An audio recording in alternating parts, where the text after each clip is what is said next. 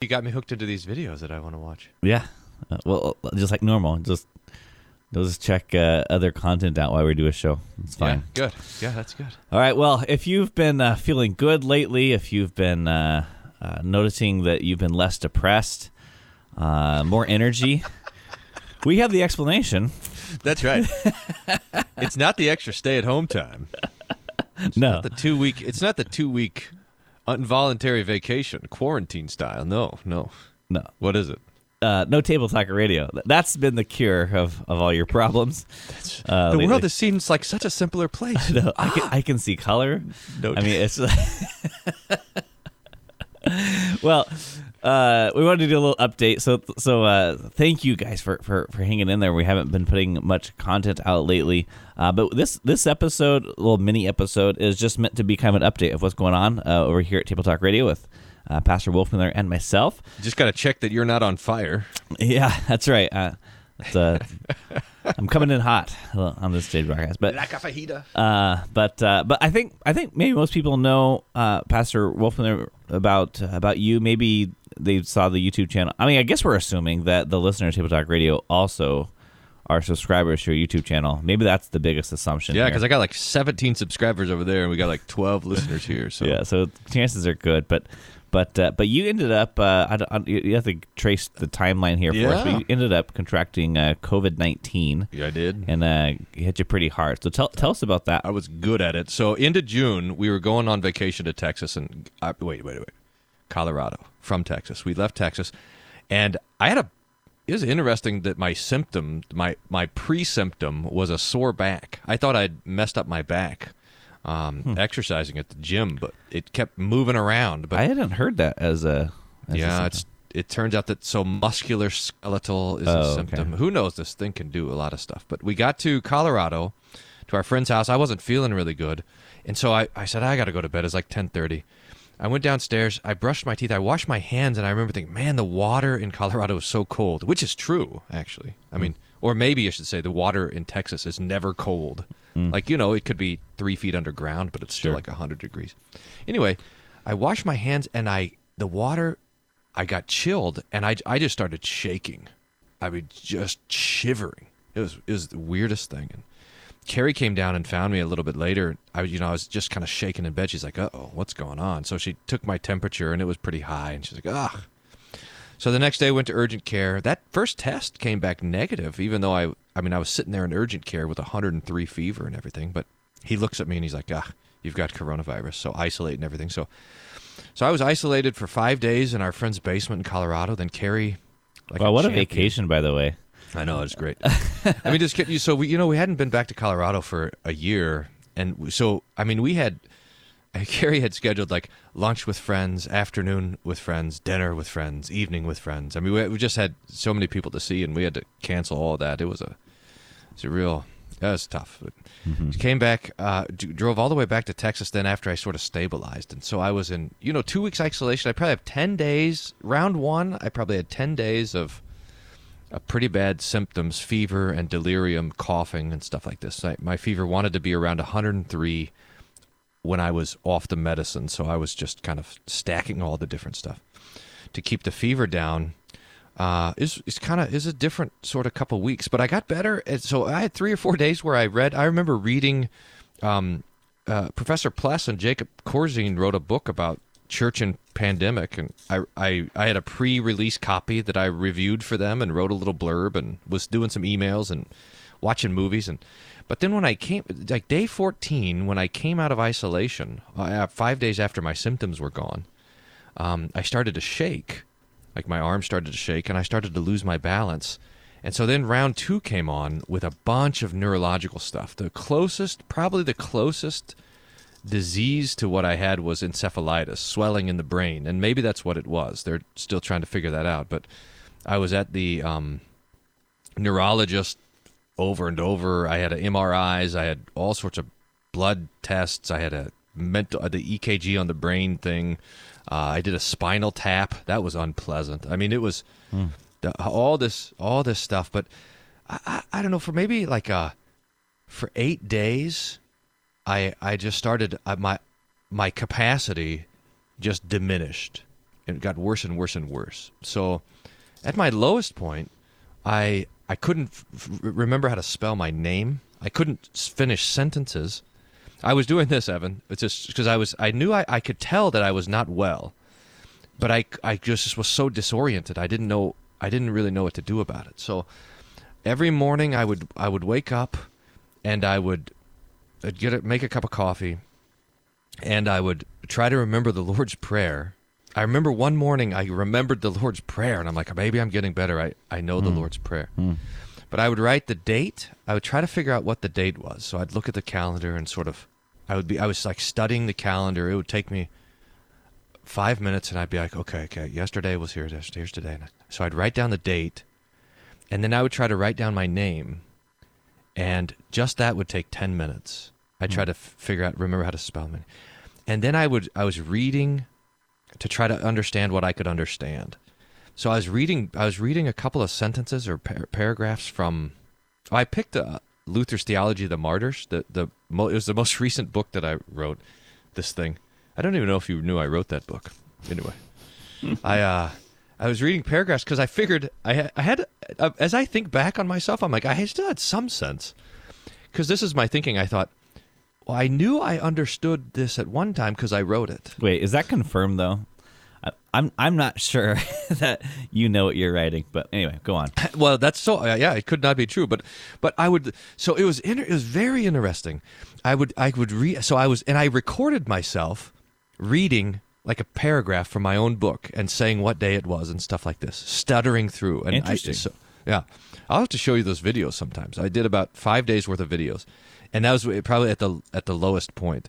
and i could understand at for I could understand a paragraph and then I would lose a sentence and under, but then it got worse. So I could understand one sentence and then I wouldn't do, and then at the low point I could I was I could still understand the words, but I couldn't get the sentences. I couldn't they just couldn't make sense and all the, I had all these very strange and delirious dreams. Well, so that was going on. We were testing and that was supposed to be the scariest part, right? I mean, I think it was scary for Carrie and for the kids um, because they were watching me kind of go through all this sort of stuff. The weirdest thing in all of it, well, maybe this isn't the weirdest. One of the weirdest things was the way my body was reacting to temperature was out of whack.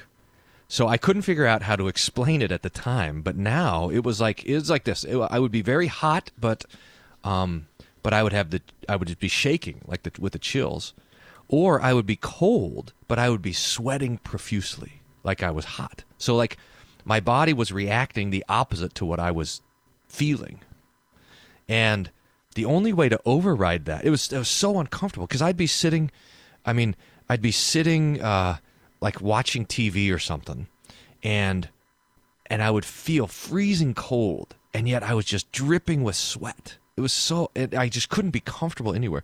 The only way to be comfortable was to go out in the sun, like when it was 103. It was hot during this time, and just sit in the sun. So I finally knew that I was I felt hot and I was supposed to be hot. Like it would it mm. would match up. Mm. I, it- when that went away, one that was one of the most amazing things to be relieved from. But I, I remember I went I was taking a nap, and I was laying in bed, and all of a sudden, it was, oh, I feel like I'm supposed to feel, hmm. like it was. It, like the temperature and the way my body was reacting to the temperature was normal. I was like, oh, I was. It was like, it was like comfort for the, for the first time, and it. But it was, it was like the comfort of discomfort because I was a little bit cold, but so I was cold. The room was cold. I was cold. My body was acting cold, and I was like, ah, finally. it was it's like it all matched up. It was wild. Uh, I didn't lose my sense of smell or taste, but everything tasted bad. So I lost about thirty pounds in this whole ordeal. I dropped. I went down from. I went. I was. I just probably. I probably started out at like two oh seven or something like this, which is. I need to lose some weight anyway. Ended up at uh, uh, hitting about one eighty um, and that happened pretty fast. It's just, whoomp, and it lost it, like all my strength and everything. I, I remember one time I said, I wonder how, I wonder if I could do anything at all. And I tried to do, I tried to do some push-ups, and I did about three before I had to stop. It was, it was just amazing. This is, whole is, is that different than normal? yeah, I can normally do at least three and a half. Okay. So. Uh, so how are you doing now? I mean, well, better and better every day. So I think um, uh, what? Uh, so a lot of weird things, but uh, it took a long time to sort of come back, and I think I'm probably eighty percent, ninety percent. But I don't. It could just be that I'm slightly different. Like my energy level is different. I get tired easy. Uh, When I'm teaching in Bible class, I'll I'll just forget a a word or I'll be reading and I'll I, I'm like I don't know what that thing means there. So I have these weird kind of gaps in my memory now um, that I'm noticing. I didn't have a real good memory before, uh, but but uh, but it's like there's just things that are just like plucked up and gone. But I can tell when I get to them. I'm like, hey, that's something I used to know, and now I don't because I'm brain damaged. But uh, Are, So- are they are they working on uh, treatments, or are they is it kind of a wait and see approach at this point? No, I did physical therapy for about two weeks, and she released me at some point. It was my coordination. Oh man! So I was so shaky, I couldn't hold a pen. I couldn't, so I couldn't write, and and I couldn't. I mean, I didn't drive for about six or seven weeks. No way could I drive, and it was crazy because my coordination was really bad, and my my muscle control was was really out of whack. So I remember one time I was in the shower and I I tried to grab the soap and it and it slipped, and and my hands just started shaking like a seizure almost for like ten seconds, trying to react to catching the. So I was dropping stuff all the time, dropping dishes. I tried to play catch with uh, with Daniel, and I you know I couldn't I couldn't catch a tennis ball. I couldn't throw it. I tried to play ping pong, and I couldn't I couldn't hit the ping pong. I mean, I couldn't control my arms to do this sort of stuff. So I went to physical therapy, and she did some stuff. I mean, but it just started coming back. Uh, she had a name for whatever it was. I mean, I, I, I was showing kind of different muscle weaknesses and lack of coordination differently on different sides of the body, which normally would be like a stroke kind of thing. So I had a lot of symptoms of, of having had a, a massive stroke, but there was no evidence in the brain of it.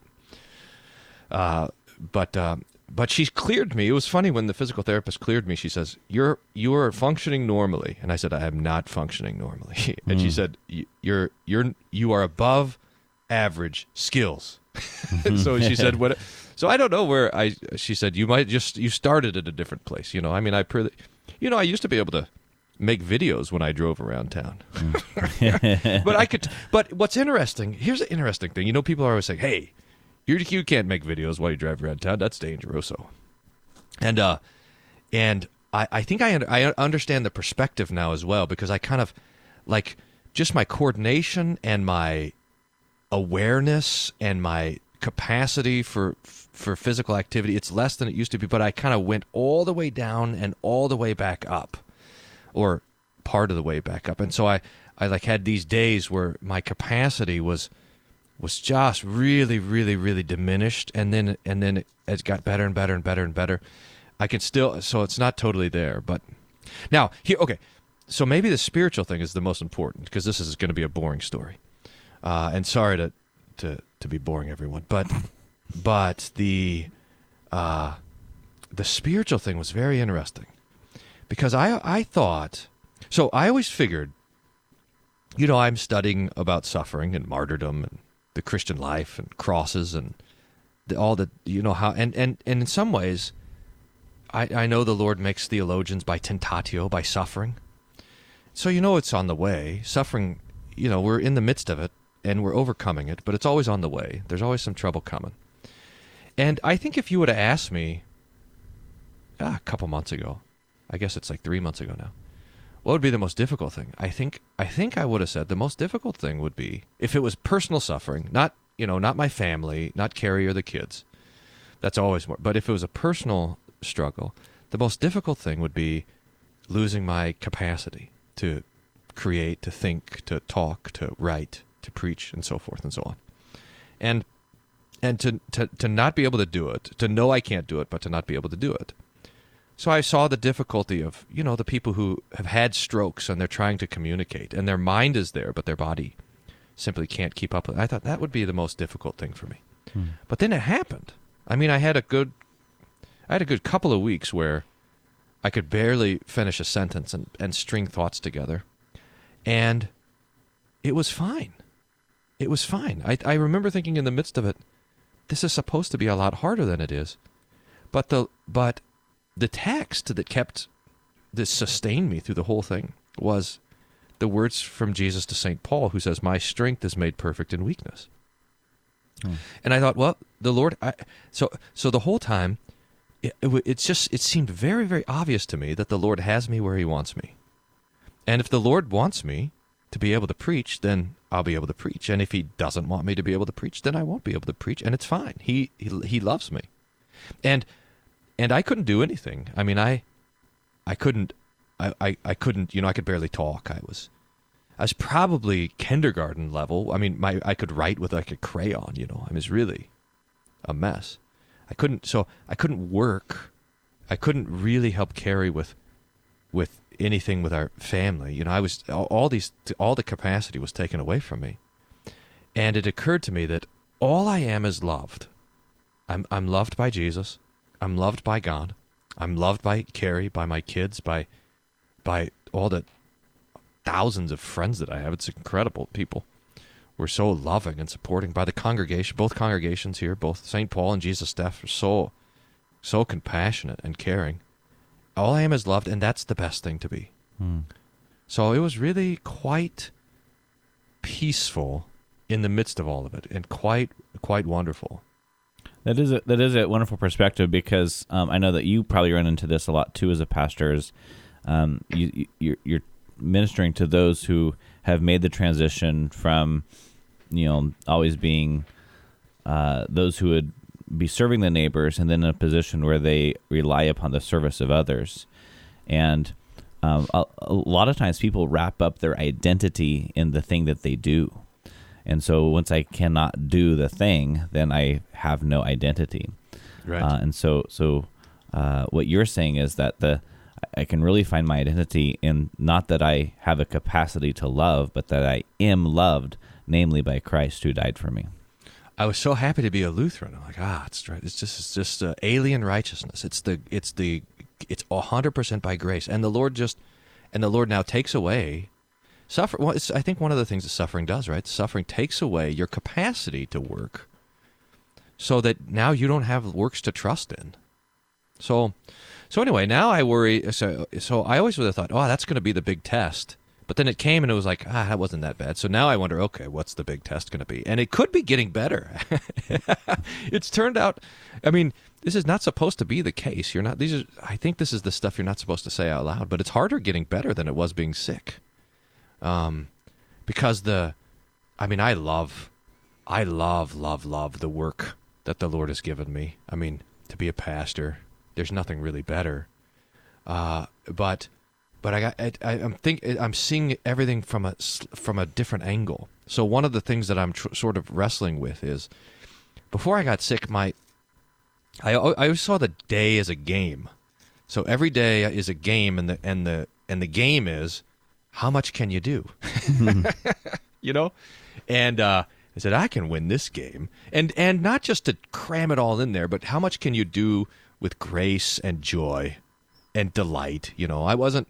It wasn't just getting stuff done for this, but it was. I mean, part of the game was being able to rejoice in the work that you're doing and bless people with it and do meaningful work and so forth. That was kind of the game, which was fun, you know, and. uh uh, but now it, it, it's just a it's a it's a different perspective. The sort of the shape of the I don't know the inner life. We don't talk much like that, but the sort of shape of the internal conversation seems quite different to me.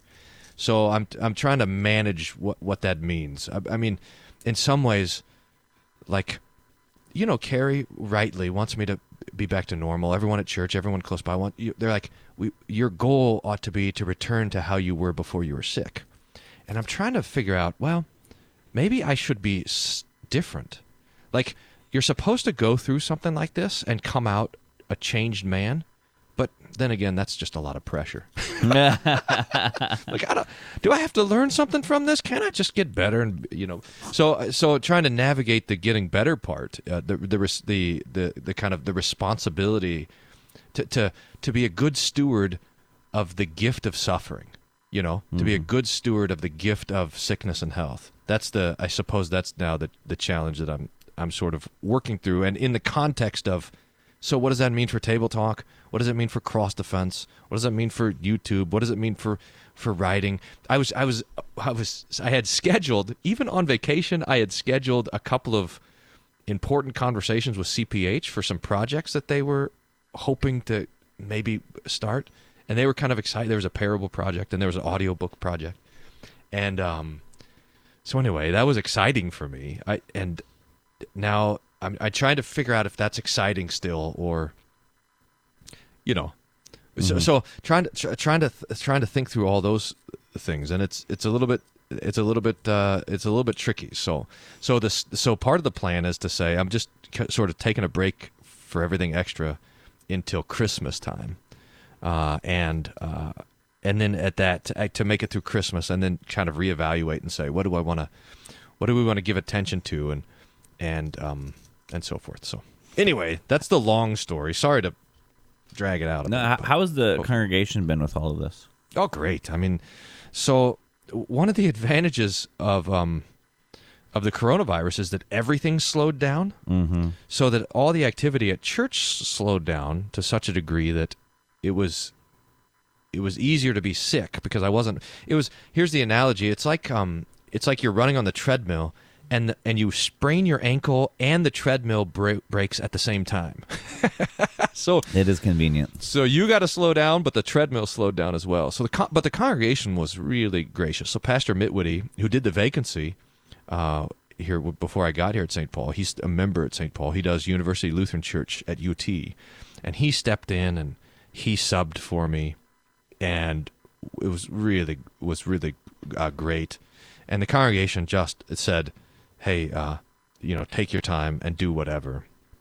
we started started having a um, you know conversations about if if if I should have disability in, involved in things like this but um, I started to improve at a quick enough pace that then that question didn't have to be answered and and so I'm back to I'm back to 100% at church now and and so that's great and and um, probably just this week last week it hasn't exhausted me. So we started our youth confirmation and our adult instruction class. We have our two Sunday services now, Deaf Church on Sunday, and uh, meetings and, and everything else like that. So that all started this week.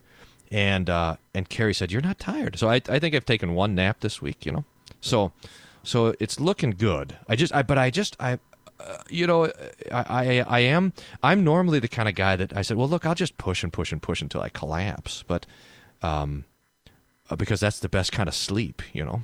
But um, but now I I, I, I gotta. I think Carrie has convinced me that that's probably a bad. that's not going to be a, a good approach this time around. So so to make sure that I'm that I'm that there's a little bit of space for for rest and and it's pu- it's pressing me towards the biblical t- truth that the night comes before the day. You know, in Genesis, God says it was evening and then it was morning. Yeah, was And that so I- I- was that a was- truth you were denying up until now? Yeah, I mean, I, I I was always for me first it was morning and then evening. In other words, hmm, it, I see. you work until you're tired and you have to rest. So like rest, how, how do we say? Like rest is the unfortunate byproduct of of of being in a fallen world, and so it's it's you have to rest. It's not the good stuff; it's the bad stuff. It's the it's the so you work until you have to rest, and then you rest as little as possible so you can go back to the goodness of work. But in the biblical um, rhythm of things, you rest first and then you work. And I'm I'm trying to get to that, to where so to think, okay, if I have something to do, then what I need to do is be well rested, so that I can come to that thing everything I've got. So it's a it's a bit of a switch of mind for me, but I'm I think I'm I'm starting to get there. Yeah. So, Well, we- we're we're glad for that. I mean, we uh, I know a lot of people have been uh, thinking about you and praying uh, for you, and uh, so we're uh, thankful to the to the Lord for the uh, restoration He's given you so far, and, and pray that that continues. so and may I appreciate that. I really really appreciate that. I, what though, you know, in some ways, I mean, I'm glad for everybody around here's sake that I'm still alive. I guess I suppose it's like St. Paul who says it's better for you if I stay around. So I mean, I, I would if I had died, it would Carrie would be so sad, and the kids would be in mourning, and a few other folks, you know, I mean, just might be sad about that. So I'm glad that I'm glad for everyone around here that they don't have to mourn me, but I um, but in some ways, like being that close to the to the glory of God, I'm like, oh, I just I missed the train, so I gotta wait for the next one. Okay, okay. Don't so really don't this the resurrection is coming soon and that's going to be our real joy and so I, I have this great confidence that that um when the when my time is up when you know when you got to preach my funeral or whatever Evan Mm. Then Oh, do I should- get do I get that job? sure I, I, you get to preach the joy of it that, finally I get even. like hey don't don't weep for that guy uh, um, he's he's in the fullness of the, of the lord's face and that's for all of us is that is that it's the resurrection is coming soon and also this if if my voice is silenced you know if i if if i can't do any the radio stuff or or any of the video stuff or whatever if my if my sort of public teaching voice is silenced or my voice beyond the church is silenced then then god be praised the lord doesn't need me i mean he he will he will raise up um, a, another voice. And so this, the, I mean, the privilege of being able to do the work like Table Talk or, or Cross Defense or YouTube or whatever is a is a true gift from God. It, of course, it comes with its own temptations and difficulties, but is a true gift from God, and and so it is. It is therefore unnecessary.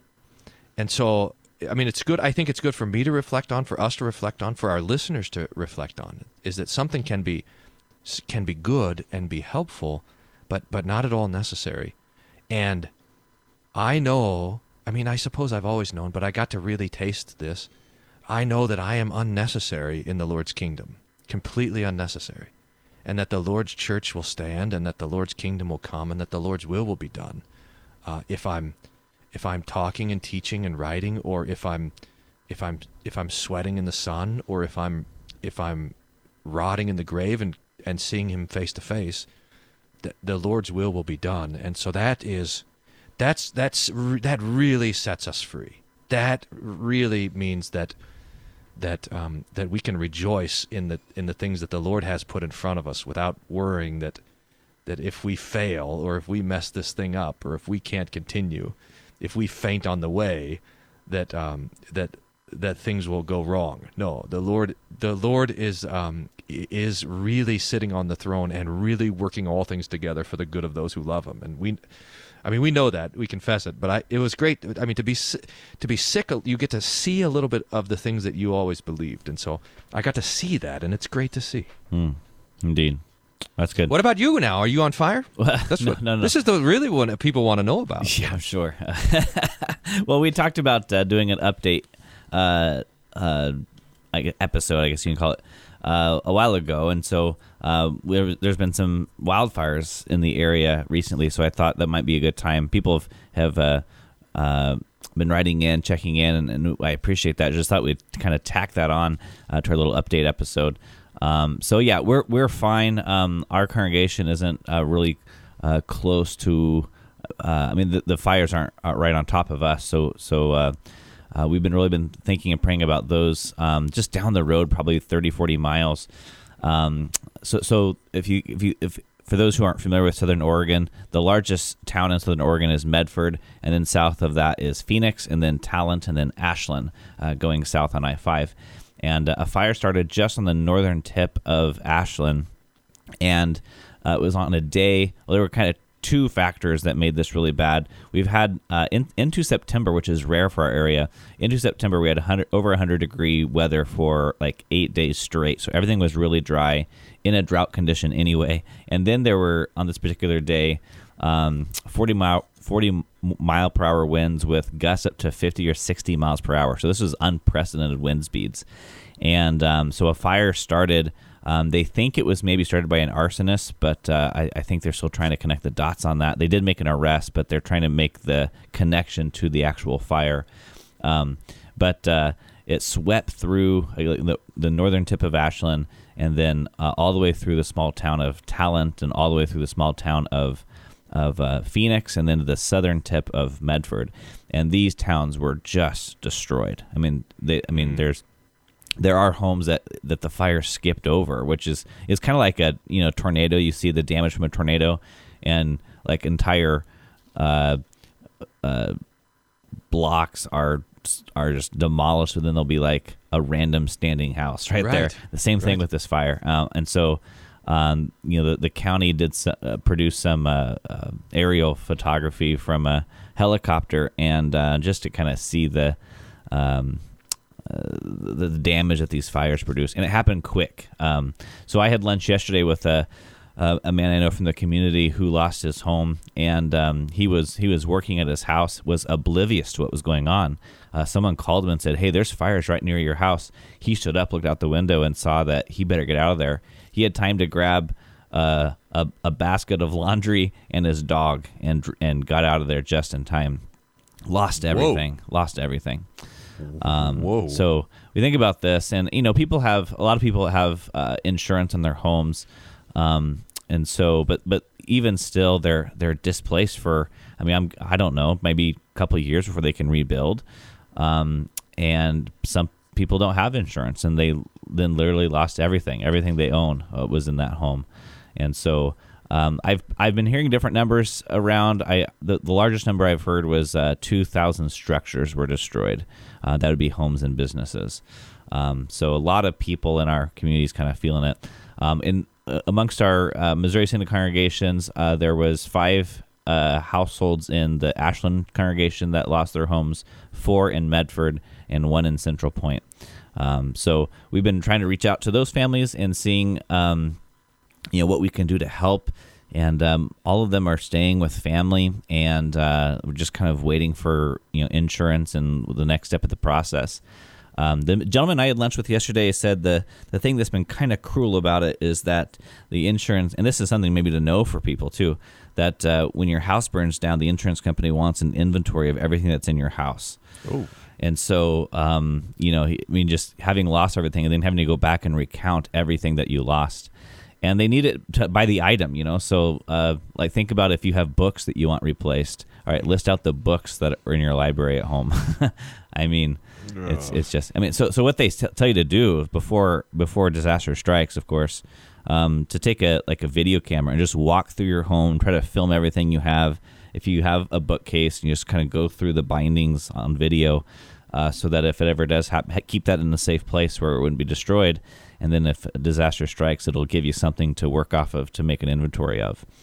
Um, but uh, That's good advice. so it's it is it is hard to help actually. Um, I mean, there are people who are still in evacuation areas um, at at, uh, at shelters. Those who maybe don't have families to go to. Um, but I mean, unless you can provide housing for people, um, you know, and again, maybe it's supplies in the in the short term. It's hard to know uh, how to help. I mean, short of you know rebuilding their home, this is really the need that that is most apparent. So, uh, it has made me think more about how we as churches can be prepared to help our neighbors in disaster. Um, and you know, that's something that actually our congregation intentionally talked about before this happened. Um, and you know, we we realize that this takes a lot of manpower that we aren't uh, able to give. But I think one thing that I realize is that it doesn't have to be um, that we're setting up cots for people to stay in and providing food when they don't have food, because that does take a lot of resources and manpower. But it could be something as simple as having a having a fund, and then we we dish out uh, dish out relief funds or something like that. I mean, whatever you can do is a good thing. So. Uh, is there anything that people who are listening uh, that you think that they could do? Um, Um, yeah. So the, the only, maybe the only thing I can think of, uh, I know that uh, Gloria Dei Lutheran Church in Central Point and Grace Lutheran Church in Ashland uh, both have relief funds that uh, you could maybe contact those congregations, look them up online, contact those congregations, and ask about uh, donating to those funds. That might be something that could be helpful. Um, they haven't solicited funds, but uh, but to make it available for people, so that might be that might be something to check out. do you think they regret naming the place Ashland?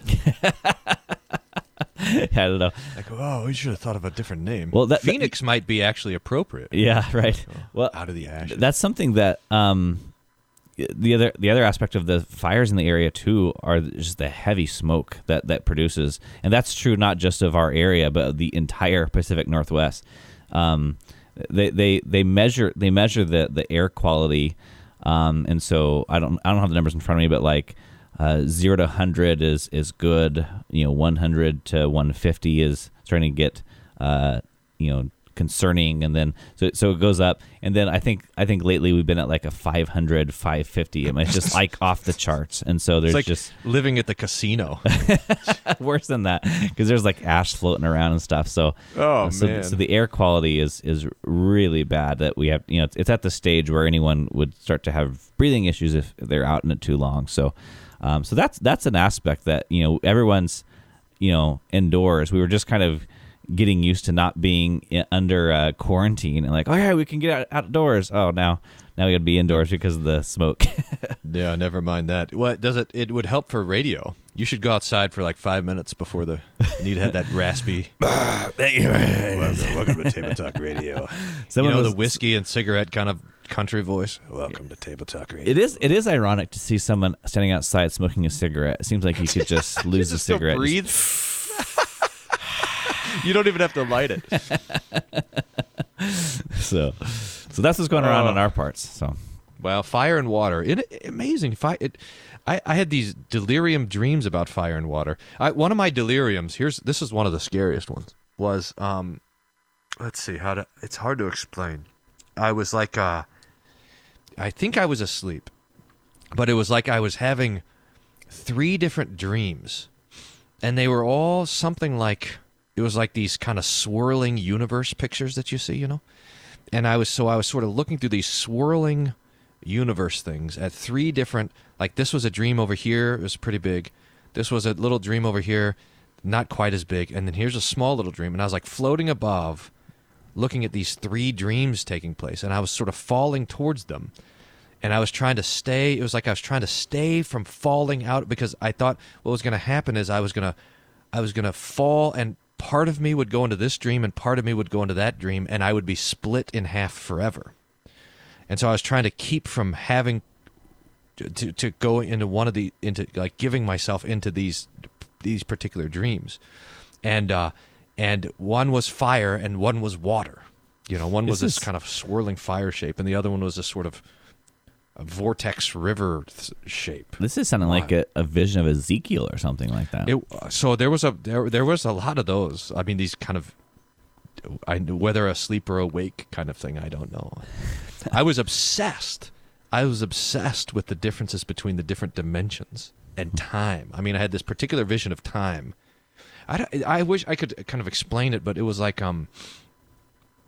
It was like uh, it was like this huge, perfectly square or perfectly kind of perfectly square edges a brick or rock or marble or concrete slab was just was right in front of me. Like it fell it kept falling right in front of me like the, to the tip of my nose. Wha-bam wha-bam. And and, and I, you couldn't get any further than this rock but every moment it would fall a little bit further in front of me. So i'm i'm like pressing forward and this this this perfectly pristine huge block of something would right in front of me.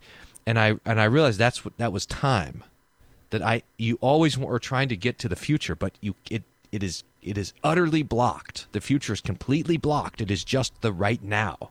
All you have is the right now. Is this it was this very kind of visceral vision of what time was that was really something so. So I have I have one final question for you. Um, there, there's, and, and I and I and I don't really like this or abhor this because there, there's I mean, the whole issue of coronavirus and and COVID nineteen has been completely politicized, right? So um, you have you have uh, people approach to this issue uh, has really been informed really by their political positions rather upon anything else. Um, and I was wondering, as one who has contracted COVID nineteen, uh, does that change your perspective as people talk about, ah, it's nothing to worry about, or hey, you need to be wearing your mask twenty four seven, or all of the other things that are being kind of floating around? Having having contracted COVID nineteen, what's your perspective on these kind of public conversations going on? Sure. Well, look, I um, I, I mean, I, so th- to realize that if you do not, if you do not know Jesus, if you if you do not have the confidence that your sins are forgiven and that t- that the judgment day is going to be a good day, if you if you think that that if you're in other words if you're a secularist or a pagan or a, if if you don't think that that uh, there's anything beyond life that, that that that this is it. All you have is the is the days in this life and then and then death is the end of it all.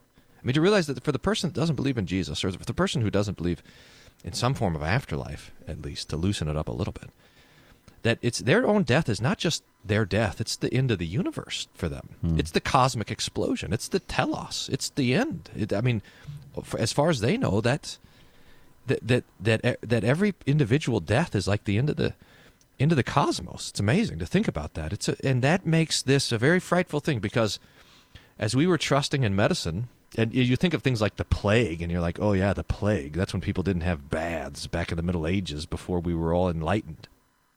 Plagues, that was before we had the hmm. iPhone, internet, everything. plagues. We've we've evolved past plagues, and then to realize, oh, oh, we haven't. And here's this thing, and it's novel. I understand the fright. I mean, I I understand that. I mean, even as people, you know, some my own family and people, they saw what happened to me, and they're like, "Oh, that's frightful." Uh, and I suppose apart from Christ, it is. But if if this comes from the hands of Jesus, if if Jesus says, "Okay, Brian, you got to have coronavirus for a bit," then it's nothing to be afraid of because I know I know the hands that dished out the the medicine are are the same hands that were nailed to the cross. So so I understand that the kind of pagan reaction of utter fear, but the Christian, I mean, really, I I think I stand by this. I, that, that the Christian can't be afraid.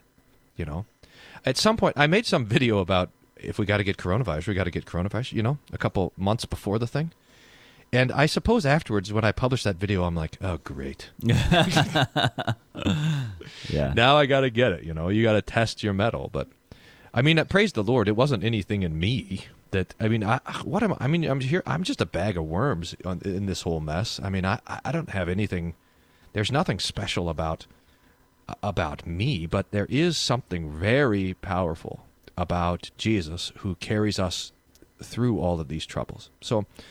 So I suppose to answer your question is I understand why the world is in a panic because there is something there is something new about this. I mean, this virus does not act like viruses of the past. It does funny things to people in different ways, and it affects people very differently, and it has enduring effects, and we don't know uh, where it, it comes from or where it's going.